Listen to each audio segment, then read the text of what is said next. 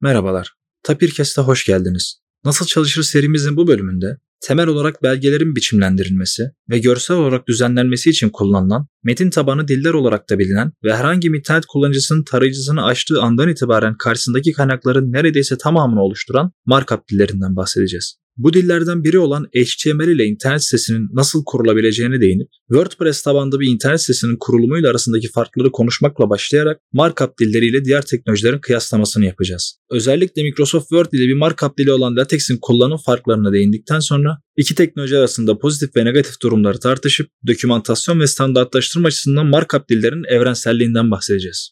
Son olarak markup dillerinin makine öğrenimi ve veya yapay zeka teknolojileriyle birlikte kullanılması durumunun nasıl gerçekleşebileceği üzerine konuşup bölümümüzü sonlandıracağız. Herkese keyifli dinlemeler dileriz.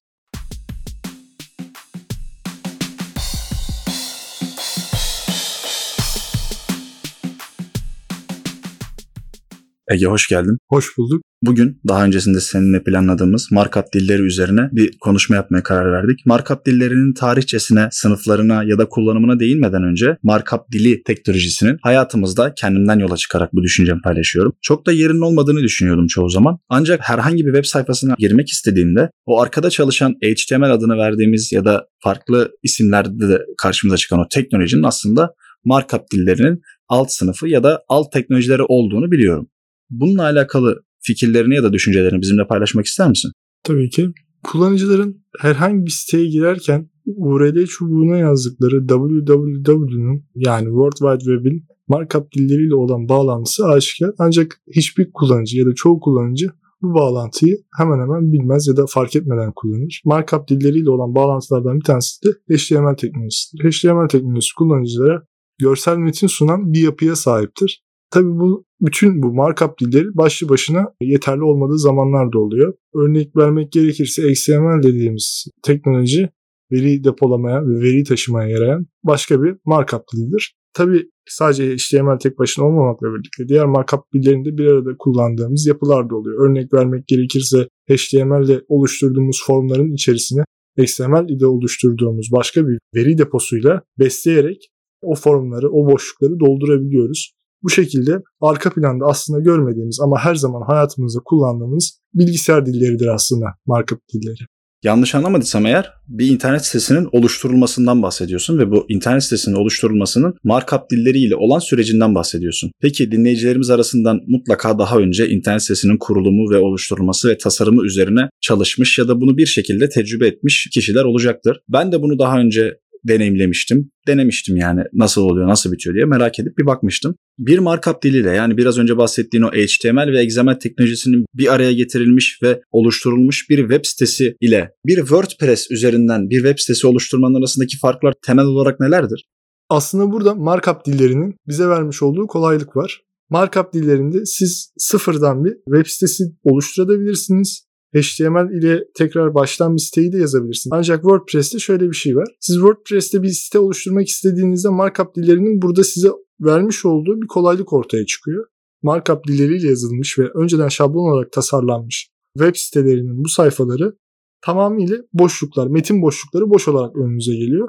Bunu siz dolduruyorsunuz. Doldurduğunuzda yönetim sistemine yüklüyorsunuz ya da bilgileri yönetim sistemine giriyorsunuz ve markup dilleriyle yazılmış önceki etiketlerin arasına yazılan metinler sizin web sitenizi oluşturuyor. Sıfırdan oluşturmakla bir WordPress sitesi üzerinde oluşturmak arasındaki en temel fark bu. Çünkü WordPress'te oluştururken size bir kolaylık sunuyor. Yani önceden yazılmış bir şablonu siz metin aktarırken hiç yapılmamış, önceden hiçbir zaman oluşturulmamış bir HTML sayfasına örnek vermek gerekirse siz bir web sitesi oluşturduğunuzda size tamamen bir özgürlük sunuyor. Çünkü orada istediğiniz metni, istediğiniz bölümü, istediğiniz menü barını istediğiniz yere taşıyabiliyorsunuz. Aslında metin dilleri bize her açıdan kolaylık ve özgürlük sunan yapılar. Yani anladığım kadarıyla bir web sitesinin WordPress ya da HTML üzerinden oluşturulmasının o pozitif negatif ayrımına baktığımız zaman eğer metin olarak oluşturursam evet biraz daha vakit alacak tırnak içerisinde daha fazla uğraşmama sebep olacak ancak sıfırdan her şeyini bilerek benim yaptığım bir web sitesi olacak. Diğer taraftan baktığım zaman WordPress'te daha önceden belirli kurallar çerçevesinde başkası tarafından bana verilmiş bir arayüz üzerinden devam edeceğim ve İngilizce'de yer yer plug and play yani sürükle bırak diye adlandırılan o şeyi yapıp daha kolay ama tam olarak da benim olmayan bir şeye sahip olacağım. Peki bunun üzerinden düşündüğümüz zaman markup dillerinin bu kolaylığı sağladığı ya da bu markup dillerinin bu özgürlüğü sağladığı farklı teknolojilerde var mıdır? Tabii ki bunlardan bir tanesi de LaTeX. Bizim mühendislik uygulamalarında veya bilimsel uygulamalarda çok kolay bir şekilde formülleri yazmamızı, özellikle diğer metin düzenleme araçlarında çok fazla sorun çıkaran diferansiyel denklemler olsun, integral denklemleri olsun. Bu konularda hem zamanımızı harcanması konusunda maliyeti düşüren hem de kolayca yazılmasını sağlayan bir yapıyla oluşturulmuş bir araç aslında LaTeX. Tabii ki de markup dili. Ayrıca kitapta yazılan bu instruction kısmının belirli bir düzende, belirli bir biçimde yazıldığını her zaman fark etmişizdir. Bu yazılan kısım aslında readme.md oluşturulan bir dosyadan gelen bir şey. Bu MD uzantısı Markdown'dan gelen bir uzantı. Markdown metinleri ve yazıları hızlıca kolayca düzenleyebildiğimiz, oluşturabildiğimiz, biçim verebildiğimiz yapıdır. Markdown dili de bloggerlar ve developerlar için çok kolayca yazılabilen bir markup dili olması açısından dünya çapında da çok en sık kullanılan markup dillerinden bir tanesi. Tabi LaTeX ve Markdown'dan bahsetmişken bunların evrensel oluşu ve hızlıca yazılabilirliği açısından şöyle bir örnek vermek istiyorum. Biz bir yarışmaya hazırlanırken seninle aramızda bir konuşma geçmişti Bahadır abi. İşte içindekiler kısmıyla sayfa düzeni arasında bir bağlantı oluşturmaya çalışıyorduk Word üzerinde ve çok fazla da acı çektik bu konuda diyebilirim. Sen de şöyle bir yorum yapmıştın. Yazacağımız raporu, düzenlemeyi, yarışmanın raporunu keşke LaTeX üzerinden yapsaydık da daha hızlı bir sonuç alsaydık demiştin.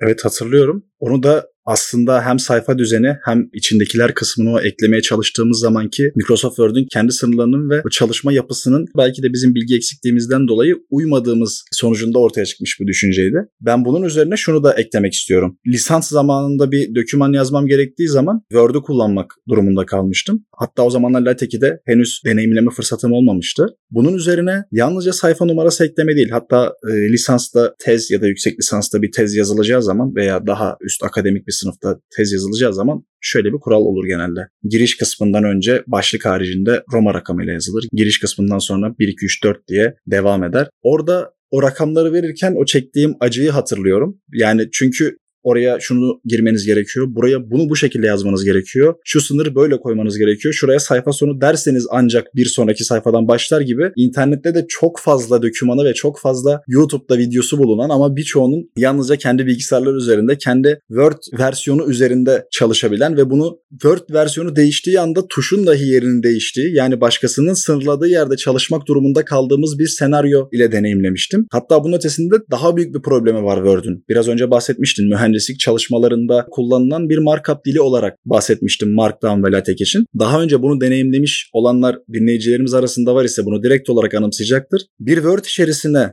matematiksel bir ifade eklenmesi gerektiği zaman ya Word'ün kendi içerisinde bulunan bütün matematiksel ifadeler arasında arama yapmak gerekiyor veya tabii ki bunu internette o matematiksel ifadenin özel numarasını yazarak bulmak gerekiyor. Ya da yoksa daha büyük bir problem var. İfadeyi oraya yazmak gerekiyor. Insert equation diye bir şey var. Ink equation işte ifadeyi çiz. Yani ben fareyle bunu çok fazla çizememiştim o bahsettiğim lisanstaki hazırlamaya çalıştığım doküman üzerinde ama bunu markup'a çevirdiğimiz zaman yani bunu LaTeX üzerinden hazırlamam gerektiği ve şu anda yaptığım gibi LaTeX üzerinden hazırlıyor olduğumu düşündüğüm zaman orada yalnızca birkaç tane fonksiyon adını çağırarak ve onların o özel isimlerinden bahsederek yazabildiğimi de paylaşmak isterim. Bu sayede de aslında biraz önce örneğini verdiğin Word ile bir markup dili olan LaTeX arasındaki en büyük fark yine üzerinde sürekli olarak durduğumuz özgürlük vermesi. Evet biraz daha fazla her şeyi benim kodlamam, her şeyi benim yazıya dökmem gerekiyor ama burada her şeyden ben sorumlu oluyorum. Başkasının başka bir teknolojinin içerisinde bulunduğu o sınırlı bölgede yürümek zorunda kalmamak biraz daha rahatlatıcı benim açımdan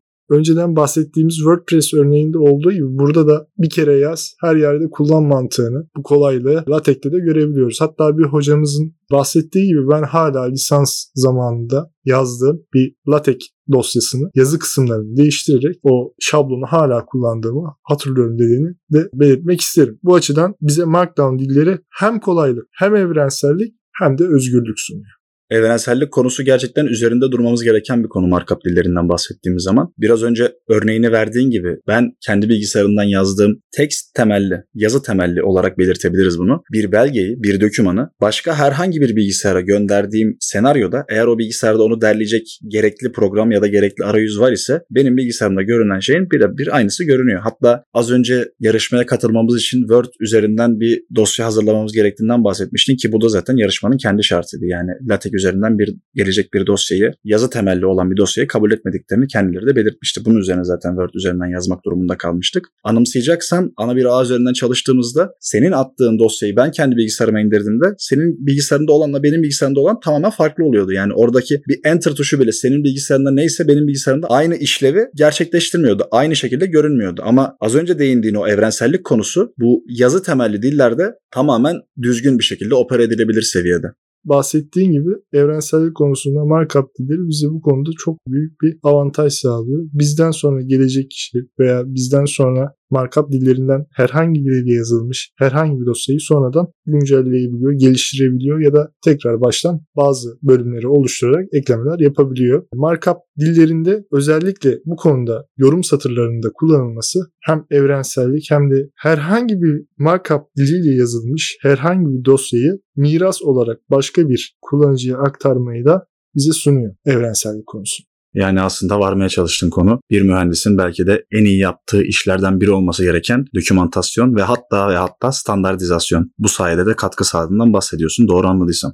Evet kesinlikle. Peki konunun yine bir noktadan sonra buraya geleceği aşikardı. Markup dilleriyle alakalı bu araştırmayı yaparken şunu merak etmiştim. Daha öncesinde podcastlerimizin birçoğunda sıkça bahsettiğimiz o son teknoloji chatbot ChatGPT ile acaba bir web sitesi kurabilir miyiz'i bir araştırma fırsatım oldu. Kendisine bunu sorduğumda ben HTML üzerinden bir web sitesi kurmaya çalışıyorum. Bununla alakalı beni yönlendirebilir misin dediğimde o klasik bir cümlesini önce aktardı bana. Hani ben bir chatbotum yapamam, yapay zekayım ama diyerek bir şeylere devam etti. Ve burada aslında bana bir HTML ile bir web sitesi kurabileceğimden, web sitesi kurmak için başlangıç olarak yazmam gereken kodları anlattı. Tahmin ediyorum burada benden çok daha iyi web sitesi programlama bilgisine sahip olan biri doğru soruları sorarak ChatGPT'den bir web sitesi kurmak için gerekli olan o kodları alabilir. Peki benim de aslında aklıma şu geliyor. Bir chatbot bir noktadan sonra bir web sitesi oluşturabilir mi? Bu sorunu şöyle örnekli cevap vermek istiyorum. Geçenlerde mikro denetleyici kodlarken iki sensörle alakalı kodu ChatGPT'den aldım. Ancak ChatGPT'den aldığım sensörler için olan eşik değerleri sensörlerin çalışmasına uygun bir seviyede değildi. Buradan sonra da ben müdahale ederek iki sensörün çalışması için gerekli olan seviyeleri ayarladım ve istediğim şematiği, istediğim devreyi kurdum, çalıştı. Burada da aynı şekilde bu örnekten yola çıkarak herhangi bir yapay zeka kullanarak web sitesi oluşturmasının gerçekleşebileceğini öngörmüyorum. Çünkü HTML kullanıyorsak mutlaka içerisinde embed CSS dediğimiz gömülü CSS'i de kullanmak zorundayız. Gömülü CSS'i kullanırken bizim web sitesi oluştururken özellikle aradaki boşlukları ayarlamak adına margin, padding ve border değerlerini iyi ayarlamamız gerekiyor. Bu değerleri düzgün biçimde aynı mikro denetleyicinin sensör kodlarını verirken aynı şekilde bu boşlukları da iyi ayarlayabileceğini düşünmüyorum. Bu yüzden herhangi bir yapay zekanın insan görseline uygun, insan görselinin algıladığı estetiğe uygun bir şey üretirken bu değerlere önem vereceğini de düşünmüyorum. Bu yüzden herhangi bir yapay zeka ile web sitesi oluşturulacağın fikrinde, kanaatinde de değilim. Katılıyorum. Bu zaten diğer yapay zeka teknolojileri için insanların bir araya getiremediği fikirlerden bir tanesi. Yani yapay zeka insanın gözüne o estetikliği bir insanın verdiği gibi verebilir mi? Ancak konuyu buradan eğer yapay zeka üzerine konuşuyorsak şu tarafa çekmek istiyorum. Evet bir yapay zeka ya da makine öğrenmesi ya da chatbot artık hangisiyle isimlendirmek istiyorsak bir web sitesi kuramaz. Tamam. Peki makine öğrenmesinin markup dilleri ile bir arada kullanıldığı bir teknoloji var mıdır? Evet kullanılabilir. Özellikle makine öğrenmesi ve derin öğrenme modelleri eğitilirken markup dillerinden yararlanılabilir. Bunları da şöyle örneklemek gerekirse XML'in veri depolama ve veri taşıma konusundaki özelliklerinden biraz önce bahsetmiştik. Bu konuda da örnekleyerek gitmek gerekirse herhangi makine öğrenmesi modelinin girdi olarak herhangi bir XML dosyasını alıp çıktı olarak da herhangi bir XML dosyasını vermesi ve bunu tüm makine öğrenmesi geliştiricileri ve derin öğrenmesi geliştiricilerinin kullanacağını düşünürsek XML bize yapay zeka geliştirme ve makine öğrenmesi geliştirme konusunda çok büyük bir evrensellikte sunacaktır.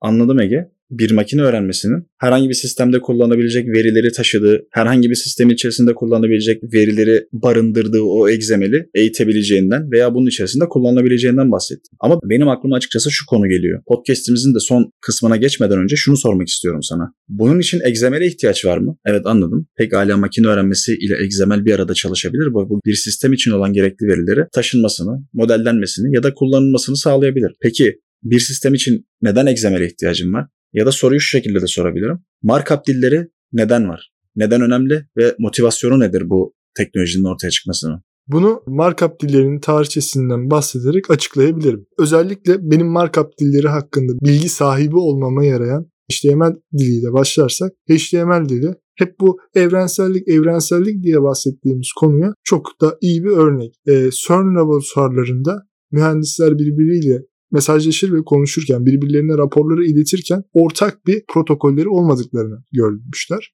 Ve Hypertext Markup Language dediğimiz HTML'i oluşturmuşlardır. HTML'i kullandıktan bir süre sonra HTML'in halka açılmasıyla bu teknolojinin bu zamanki World Wide Web'in temelini oluşturmuş yapıyı aslında HTML'de bu şekilde ortaya çıkartmışlar diyebiliriz. Tabii HTML çok bariz bir örnek. Bunun çok çok arkasında, arka planında GML dediğimiz IBM'in 1960'larda oluşturduğu bilim insanları ve mühendisler için tekniksel yazım stilini kullanmak adına ortak bir arayüz, bir kolaylık sağlaması adına da oluşturulmuş GML bulunmakta. GML'in yanı sıra GML'de var olmayan eksik kısımları ve kompleks karmaşık işlemleri daha da kolaylaştırmak, daha da genelleştirmek adına standartize edilmiş SGML. Başına standardı ekleyerek SGML yani Standard Generalized Markup Language oluşturdular. Tabi bu görsel açıdan bize bir şey ifade etmiyordu. Çünkü sadece yazı tabanlı bir liste oluşturabiliyorsunuz. Yazı tabanlı görsellere hitap etmeyen herhangi bir metin oluşturabiliyorsunuz. Bunların yetersiz olduklarını gördüğümüzde DCDL dediğimiz Markup Language'i çıkarttılar. DCDL hiyerarşik ağaçlandırma yapısı ve dallandırma sunarak görsellere hitap eden ilk markup language'dir diyebiliriz. DCDL'in diğerlerinden farkı da sadece yazı tabanlı bir görselleştirme değil, tamamıyla insan gözüne hitap eden bir görselleştirme, bir şekil sunarak ilk karşımıza çıkan markup language'lerden bir tanesi olması. Bu sayede de ondan sonra gelecek markup language'lerde görselliğin önemine ve kullanılmasına ışık tutmuştur diyebiliriz. Teşekkür ederim Ege. Bugün Nasıl Çalışır serimizin yeni bir bölümünde markup dillerinin çalışmasından, markup dillerinin sınıflandırılmasından, neylerin aslında markup dili olduğundan ve hayatımızdaki öneminden, dokümantasyonda kullandığımız parçalarından ve daha da önemlisi standartlaştırılmasından bahsettik. Ege katıldığın için teşekkür ederim. Ben teşekkür ederim. Nasıl Çalışır serimizin yeni bölümlerinde görüşmek üzere. Herkese iyi haftalar dilerim.